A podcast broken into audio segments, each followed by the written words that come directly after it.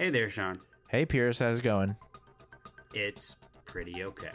All right, that means it's time for another episode of the It's Pretty Okay podcast. Let's do it.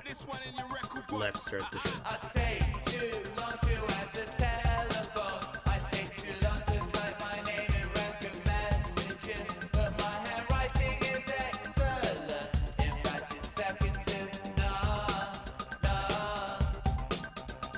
I just Okay, uh, this is this is exciting. This is the first time we've uh, we've been been together and and recorded in a few weeks. Uh, you know, uh, some sometimes we record a bunch of stuff in advance and slowly put it out over the course of a month or so, and and we we have our our fearless leader back. Hey, Piers. Oh.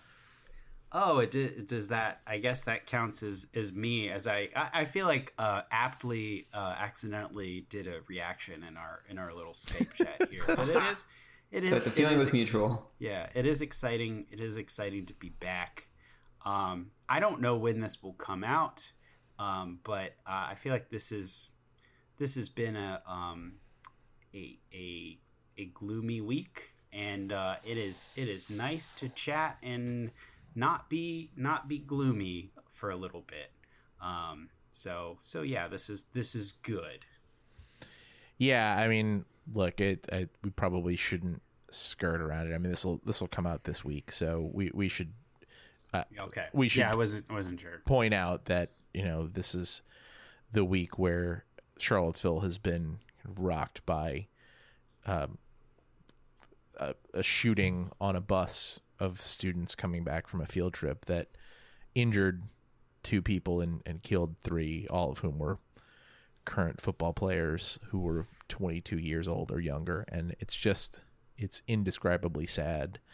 Um, and obviously, you know, UVA and, and Charlottesville more generally is a place that we all hold in our hearts.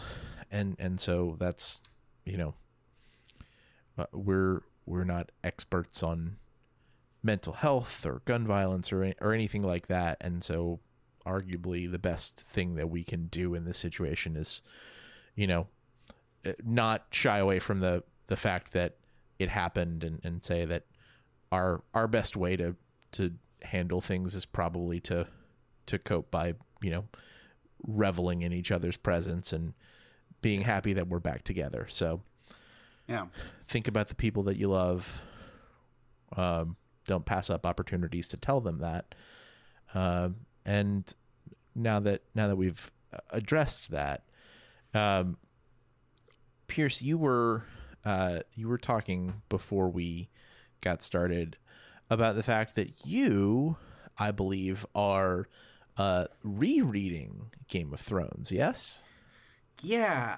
So I am rereading um, as as happens when you're on a plane and a long plane ride. You go, okay, what are my entertainment options? And you realize that whatever fast eight, to twelve, whatever movie is not best watched on a, a the back of a seat on a plane.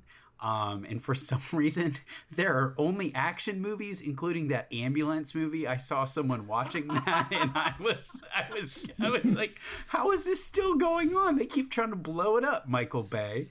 Um, but I had finished the book that I brought, and I had um, specifically downloaded another book, a new book. But instead, I went back to um, I thought let me let me reread Game of Thrones because it's it's on my Kindle and I have a number of hours to go. Let me see if it's if it's enjoyable as I think I remember it being when I watched uh, when I uh, read it on the Metro some years ago. Um, and uh, I'm still hooked on it. I'm still reading, and also earlier this year I started rereading um, Lord of the Rings and got through basically the the first two books, and then told myself I need to move on from something else because this is weird. But uh, Kevin, you actually brought this up this this idea of revisiting, and I'm talking about books, but uh, you know we are frequently talking amongst ourselves about revisiting TV shows, especially. Um, movies and music maybe less so, but music is an interesting thing because I view all of these the revisiting as is kind of a comfort food experience. Um, I don't know. It feels like the right time of year to to get into that. Yeah, I think each media has. Uh, it, I, know, I find different reasons to do it. So right now, um, I just finished rewatching season one with Matt, season one of Mad Men, and the reason we started was that Julia hadn't seen it, and I thought that she'd really like the show because she's into psychology, and all the characters in that show are severely psychologically damaged. um, so, but as we started watching it, I kind of came to the realization that when I first watched Mad Men, I was that was um, like right after I graduated college, and I have kind of experienced a lot more of the world, experienced more people, more of life, and I'm just a different person in general. So, like with something like that, I'm also able to relate to relate to the characters in a, in a different way, and um, you know, additionally, I know all the twists and turns that come, so you notice the foreshadowing, and maybe you can see things a bit deeper too on the revisit. Re- related but unrelated, I will just say, uh, Bridget and I just started watching Mad Men for the first time. So, with you watching it simultaneously, there may be uh, future conversations to be had. But neither of us have seen it, so we're not we're not revisiting it. It's not Wow. not really I- applicable to this. see and and obviously i've revisited it many times and i feel like Ma- all of a sudden max and i it, it's like there's there's a whole dialect of of my language that max has never understood but has probably nodded along to not dissimilar to the place that that i just visited and and some of the like oh yeah sure that's english fine. Um but but I mean, even in that, you know, for the first time or or however many times you've done it, Kevin, I, I think that just because just because it is um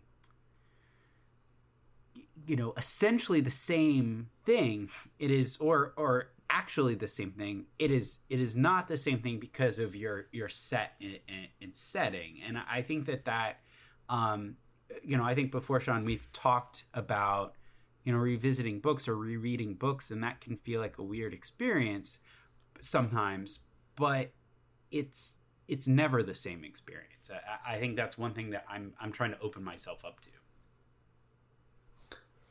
Yeah, I think that uh, uh, with the comfort food analogy, I guess that that's my thought going into it is that well, there's so many things that I should check out. Um, like, why should I waste my time on something I've already done? Especially something as you know, with a movie or uh, an album, it's you know you're losing an hour or two. But whereas uh, an entire fantasy series or even just a long book or a really long television show, that it might feel like a bit comfort foody when I start, but then again, when I get going with it, I realize that yeah, things are different, and I actually can, you know, get something, get a completely new experience out of it, and you know, it makes sense to kind of spend time with things that you that you really enjoy. Yeah, and I, I kind of wonder too with with those those things is what is the expectation of, of the artist there or the author? Um, is do you have an expectation when you uh, when you're uh, David Simon or um, Matthew Weiner or uh, you know George R. R. Martin or I don't know any anybody like that, someone who who who makes something. Do you have an expectation going in that people will revisit it, or um, I think about a movie I've only seen once and I knew what was coming. Um, if you make a piece of art like The Usual Suspects, do you expect people to come back and you kind of know the thing and you probably notice a lot, but are there things where it's like, no, you really should just experience this once? I, don't know if from a from a creation perspective, like the people who are creating the the uh, media think about that, but I definitely can think of plenty of movies for myself that maybe weren't um, were not. I would say that they weren't enjoyable to watch, but I recognize that they were good, and I'm glad I watched them. Uh, the most recent example I can think of is is Uncut Gems. Mhm. Uh, like I, it, it's no doubt in my mind it's a great movie, but it was it's not fun to watch. It's like you're on the edge of your seat the whole time, and so I don't think I'd want to go through that again. But I don't know that it, like that's not really what you're asking. Like, would it be? Would I, I wonder if I would get something out of it by watching it again, and would I be Yeah. less on the edge of my seat knowing what was happening. I don't think so because Adam No. Sandler's performance is just so like it puts you on edge.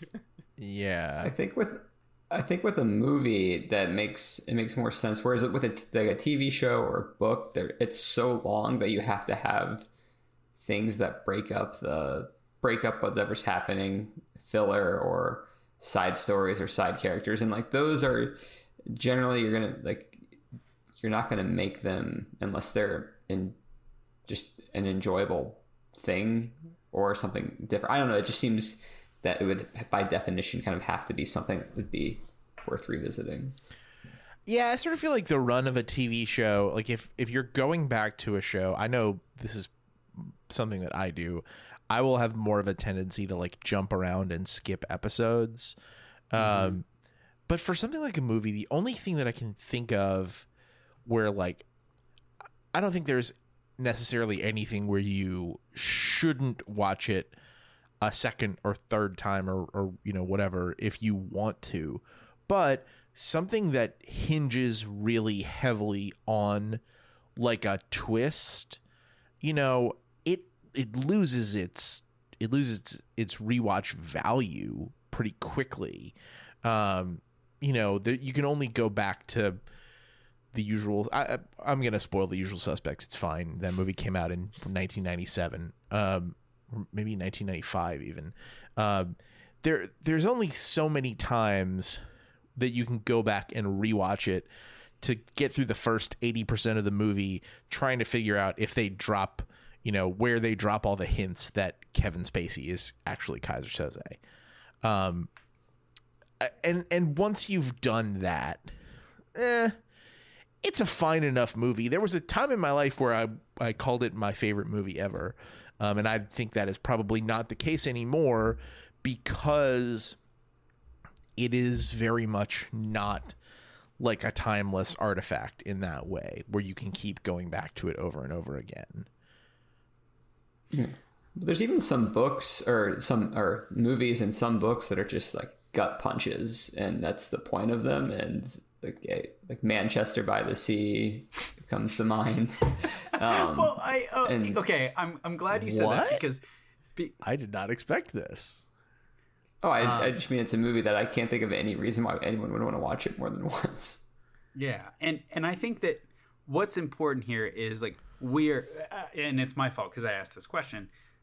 It's like things that maybe you shouldn't watch again from the artist's point of view, um, which which also goes into us being like, well, I wouldn't watch that again.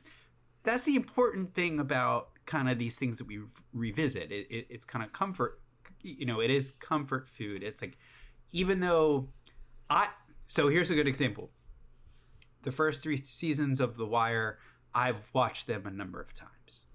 Um, the fourth season of The Wire, I do not want to watch again because Because who wants about- to get hit in the ribs with a metal baseball bat over and over again? yeah, because bad things happen to kids. I don't like you Yeah. know the the adults and like okay, what is it like to live in this city and be amongst these many vices and like what is an okay way to make a living and all that stuff.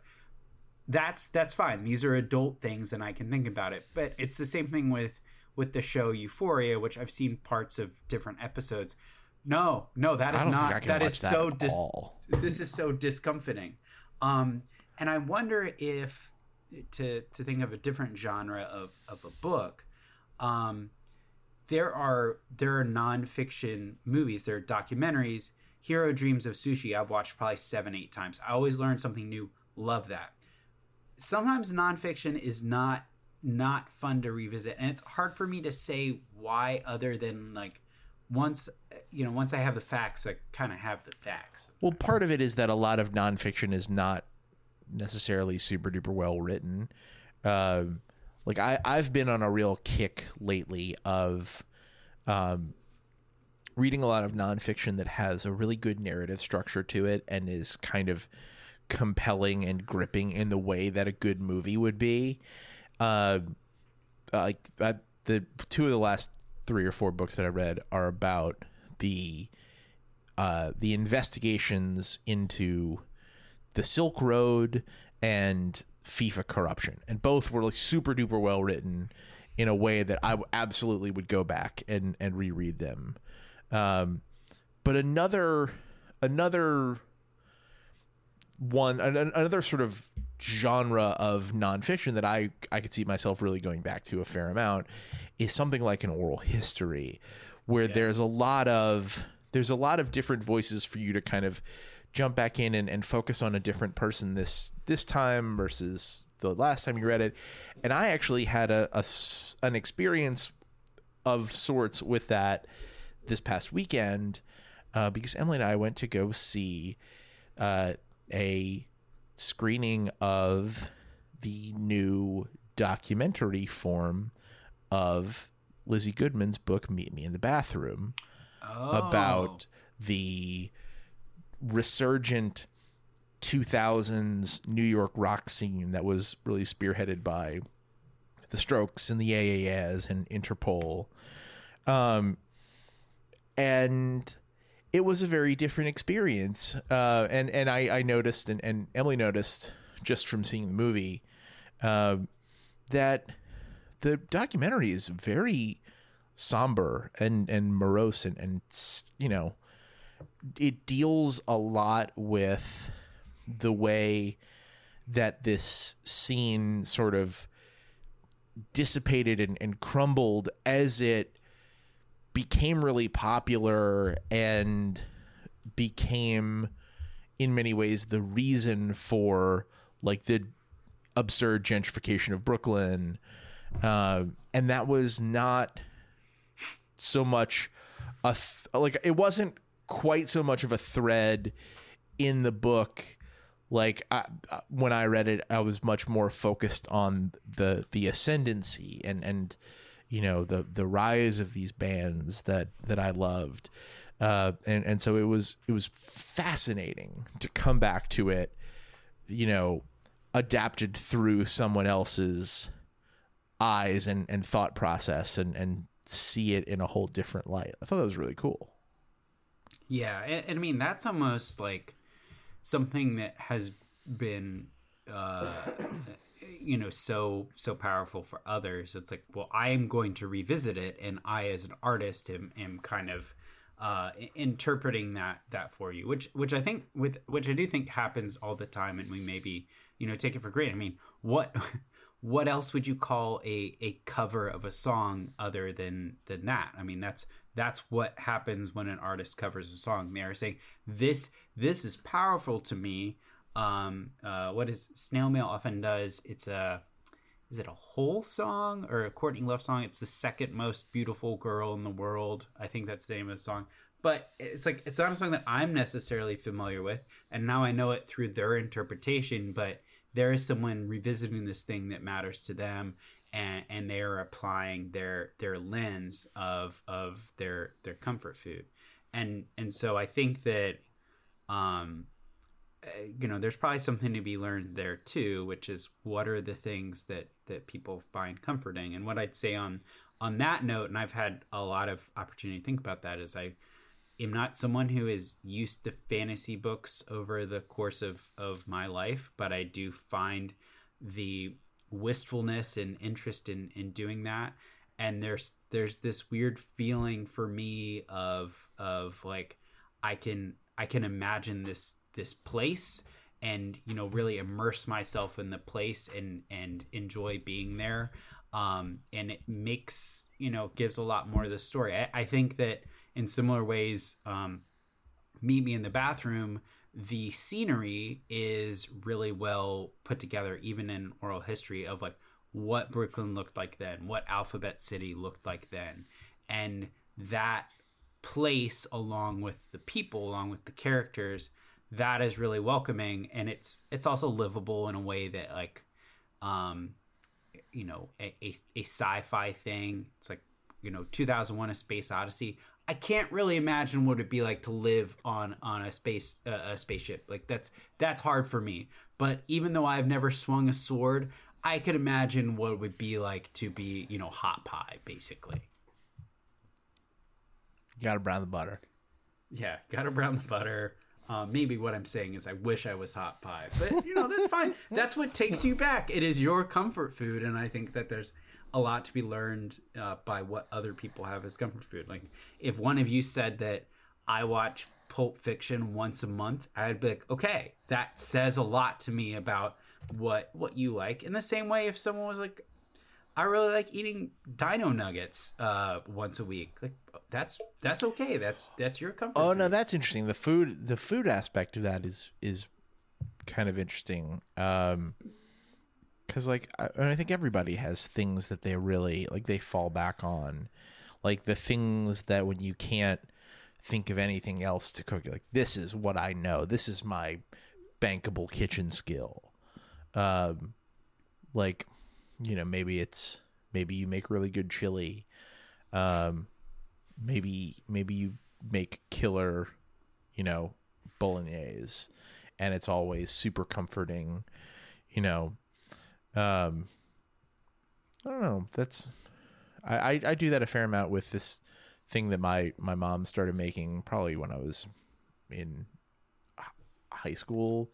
It's just like a big roast of like a big pan roast of chicken and sausage and onions and peppers and you know you can kind of chuck in other other vegetables if you want. Like and it's just it it's a winner every time. Um but there's not like you're not necessarily looking to discover new aspects of a of a you know a food dish when you go back to it time and again Yeah, when we want chili, we're like, well, we have a specific craving for the chili recipe that we use. So like we, when we're not having it, we're like, we should try out different chili recipes. But then when we get the craving, we don't want to do that. We want to just make So- the one we like. so that's interesting when when we have comfort foods and it's like i want something and it's often associated with a person has made this and a, a lot of times i think it's i mean i think i have this for things that i make but maybe it's things that other people make. It's this person's version of this. What you're doing there is you want to return to the same the same exact experience as close to the exact thing as possible. You want that whole thing. Whereas with these with these forms of media i don't know that we're hoping to res- return to the exact same thing unless it's unless it's that feeling. As i mentioned i kind of want to return to like uh, you know imagining uh you know walking through the elven forest. Like that's a cool ass thing to imagine. But it's hard it's also hard to to you know go back for that exact same feeling uh, you know because inevitably you are coming you're coming back to a work at a different point in your life and you're filtering it through different experiences whatever has been on your mind recently and you know and, and so I, I think and and maybe this is because I'm not much of a fantasy reader. Like maybe maybe that's mitigated somewhat by something with like a really well defined kind of alternate world. But like, you know, I don't know. It, it's I find it everything is always a little bit different, except except for the one what I will be uh, eating almost exactly 168 hours from now as we record it one week uh, which is annual day before thanksgiving gumbo yep Yeah, Sean, I'm, I'm glad you said that because I feel like I don't tend to revisit tons of media. I don't really go back and watch movies, TV shows, the exceptions of some comedies. But one thing that I do often try to go back to, and I go back to it hoping that I'm gonna get as close to the same experience as I'm fondly remembering, and I never do. Uh, is video games that I played as a as a kid. Oh. Um, and I don't know if it's because, you know, I'm looking at it through a different lens, or you know, unlike books that they have a, a graphical component that is like noticeably older. Um, but I still try that itch. I don't know. A friend, uh, a friend of mine here, um, has a PlayStation Two, and so we made plans to get together and, and play through The Simpsons Hit and Run.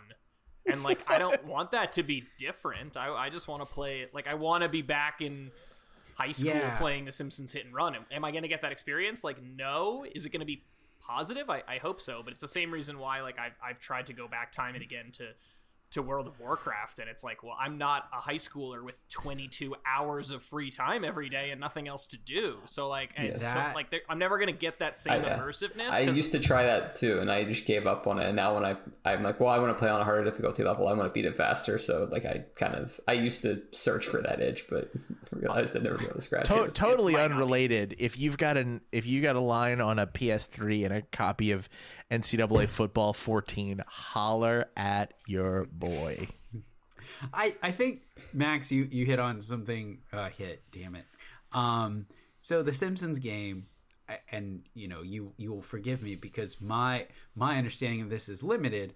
But when or or a, a football game, something like a sports game, like that is that is something that is not narrative based in the same way as as you know World of Warcraft is. You create a character and you live life through that character, and I feel like that is maybe part of it. Is like to have the full World of Warcraft experience, you have to have that set and setting as well. It's like a high school with endless hours. Whereas like if you just want to go and play Crash Bandicoot and and run through it or whatever, um, you know, or hop online and play Halo with with people, that is very different than than starting a campaign. And and so I feel like going and playing FIFA with with your with your bros or whatever for an hour that is much more the comfort food experience than like I want to replay uh, Red Dead Redemption. Yeah. And I have no more video games I can reference. Those are all of them. That's That's it. really Even point. that, like that's a, that's something you're getting better at. So it's gonna be Yeah. like once you start getting good at something. Like I've played five quadrillion games of Super Smash Brothers in my life, and you know at this point I've probably plateaued in skill level. So you know most of the experiences are roughly the same, but uh, and it's kind of by definition not going to get the same thing there. Even though, it, but it is still like the comfort food thing. Like, well, I'll just play FIFA. Play You're very Brothers. yeah. The narrative games are different. I, the Simpsons one happens to be a narrative game, so I probably won't get the same experience. But thinking about like, you know, NFL Blitz, like a game is always fun if you see it at an arcade, and it it doesn't change because you're not oh these players don't play anymore. Like I don't, it doesn't matter. They're, it's the exact same experience, and you know, I'm sure backyard baseball would would be the same. And on the Oh, other yeah, side of the hit. coin, you have like revisiting old Call of Duty story modes, which are feel almost like feel aggressively dated. I, like I have done it, not Yeah, like I not recently, um, but like you know it. I the the Call of Duty games, particularly the the Modern Warfare ones, not not the ones that are like set in World War II, um, are are they sort of follow along with like what I what I think is a, a really common f- way to think about the framework of horror movies, which is that they are they're making some sort of statement about like what we fear in society at that given point in time. And so like there are there are Call of Duty games where the villains are Middle Eastern. There are games where the villains are, you know, vaguely Soviet. There are games where the villains are uh you know, military industrial complex titans voiced by Kevin Spacey. Um, you know, like and all of those things feel super fucking dated the moment you get back into them. Yeah, I Um, think that with with kind of going back to just the the the book, like all of it, there's some type of uh, level where if it's too too specific or too complex, you're not going to be able to capture the feeling. But I think if you're, you know, rewatching Star Wars or rereading Harry Potter or something, but like it's universal and basic enough like the main themes that you can still get like get that same jolt but like if it's game of thrones then you're going to relate to the characters in a different way because your life has changed. But you're probably not going to relate to harry much differently than you did when you were a teenager just because the the story is what it what it is and it there's only so many characters and they only go so deep with it Yeah, I, I think that makes a lot of sense. I- think one one last thing that I'd like to touch on that we haven't really talked about, but it's probably the thing that we revisit the most often, um, and not just us but like as a society and look for for meaning or feeling in it um and sometimes the same one or at least i think so but is like music i think a lot of people have a song that really means something to them or an album or an artist that they they keep revisiting i mean I, you know max uh, uh, as as we well know uh we would we would hang out on a friday evening in Arlington, and for at least an hour of that time, Future Islands would always be played. Like it's just it, it's almost a default. Maybe maybe with music because it is such like a built-in comfort food that we don't even think about the reasons that we we do that. But I think that in some ways that is the ultimate one. Um, it is the thing that can be in the background or the foreground, um, but it is there and clearly has a power. Yeah. Yeah, I think in some ways music is the one that is most like most nostalgic. It's uh it's the one that is it's the form of it's like the entertainment form that is the most a time capsule of you the listener when you first got into to that song or that artist. So like there there's there's something that will always that switch will always flip for you when you hear that song that you grew up listening to Yeah. in a way that I don't think is exactly the same for for books just because it kind of can't be.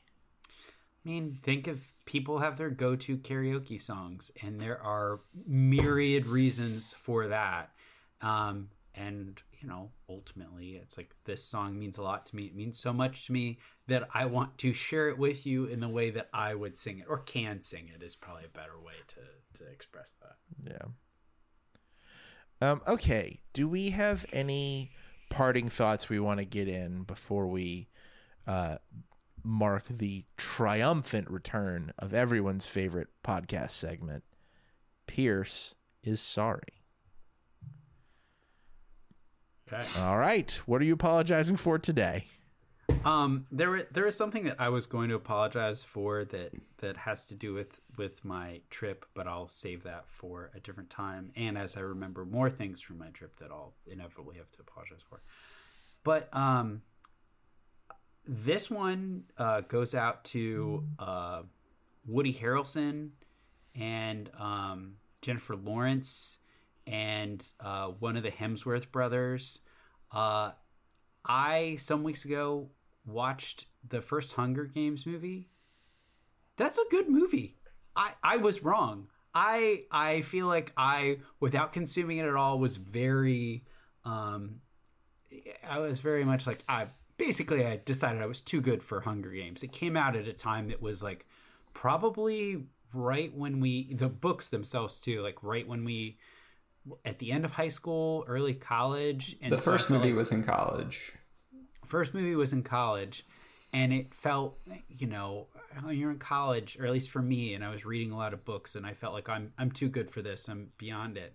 Um the movie is good and it was the kind of good that is like oh it is and i asked like is this character more developed in the book? I'm interested in this relationship. Yes it's way more developed in the book and it's cool but i'm like wow they expressed it really well in the movie and they didn't you know waste time with the background and everything else and so i felt really bad because instead of engaging with you know this this thing and um you know this community of people who are really into it and everything else feeling like well i'm not ya anymore. I'm adult. I'm just a.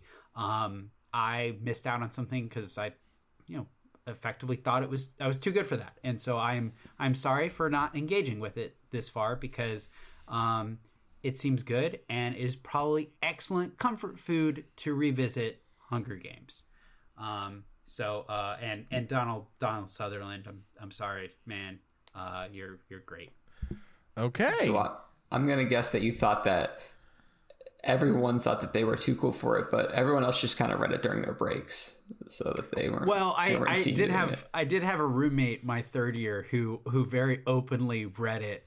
Um, it, you know, pre med person, probably biology major, who who read it very openly, and I was more just surprised that that he he could read. Um, so I thought it was it was good.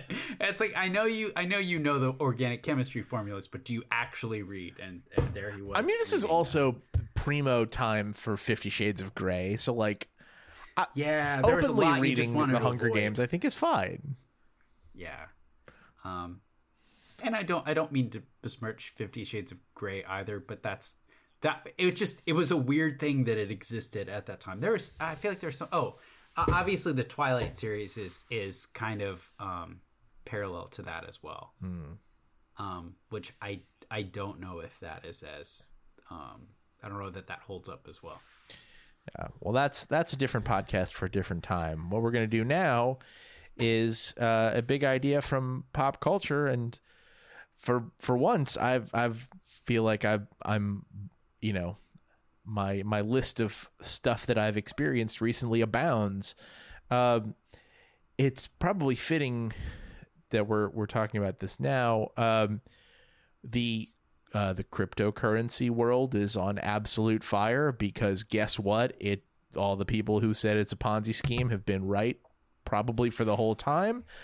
Um, and uh, if you have seen the the name FTX in the news recently, if you've heard discussions of FTX and FTX US and FTT and wondered how all of those things are different, um, one, you are super duper not alone, and that's that's fine.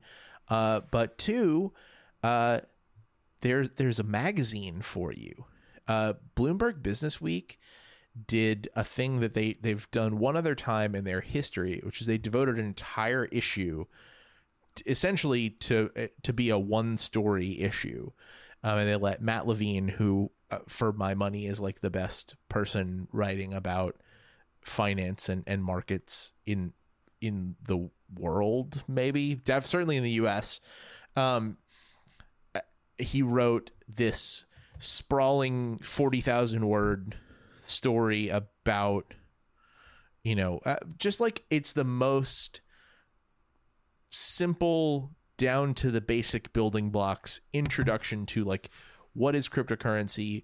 How does it work? Like what is its history? What are the different ways that people think about it? So like i, I think it would perhaps be a really cool resource to you know to be reading as as this world is on fire. Uh, it's it's called the only crypto story you'll ever need i th- i believe. Um I, this reminds me I need to check in with pop culture is a bit of a stretch.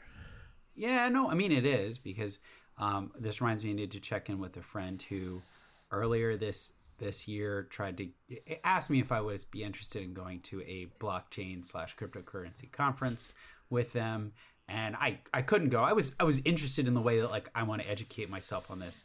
Um, but this is a person who also has I think it's Gemini is the credit card that like you get your points back in crypto in some way. And this is an important rejoinder on this. I need to check in with them because all of this, like crypto related things, you know, life, um, is their family is about to have their first child in like two months. So it might be a traumatic time. So I should check in in terms of this. hope it w- hope they weren't getting paid in ftt Yeah, FTT. i mean that that that combines well done uh, that combines two of my least favorite things which are crypto and credit card points hacking just two two concepts that uh, individually make me want to die.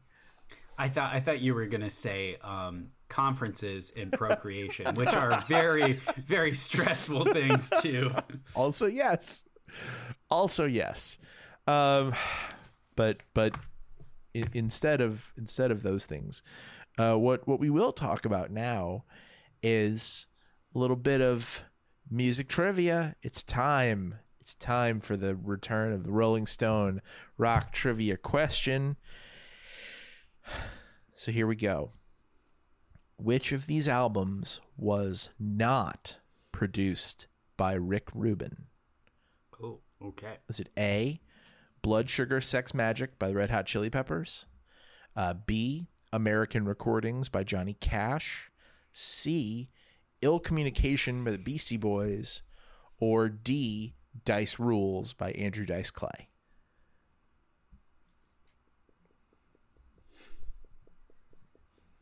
I'm gonna say C.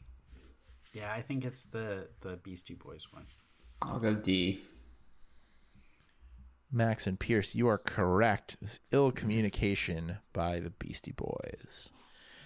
Um, okay. Pierce continues his unassailable uh I had a good storm going. storm Yeah. to the the title. I think the magic number is probably two now. Uh actually no, where we are halfway we're halfway through November. Magic number is one. Pierce gets one more right. I'm pretty sure it's over. Or if I miss one, right? Also, yes. Yeah. Yeah.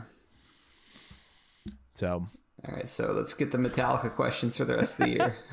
uh, as I look around my desk at the scattered uh, pages from this page a day calendar, uh, all I have to say is, Kevin, you're fucked.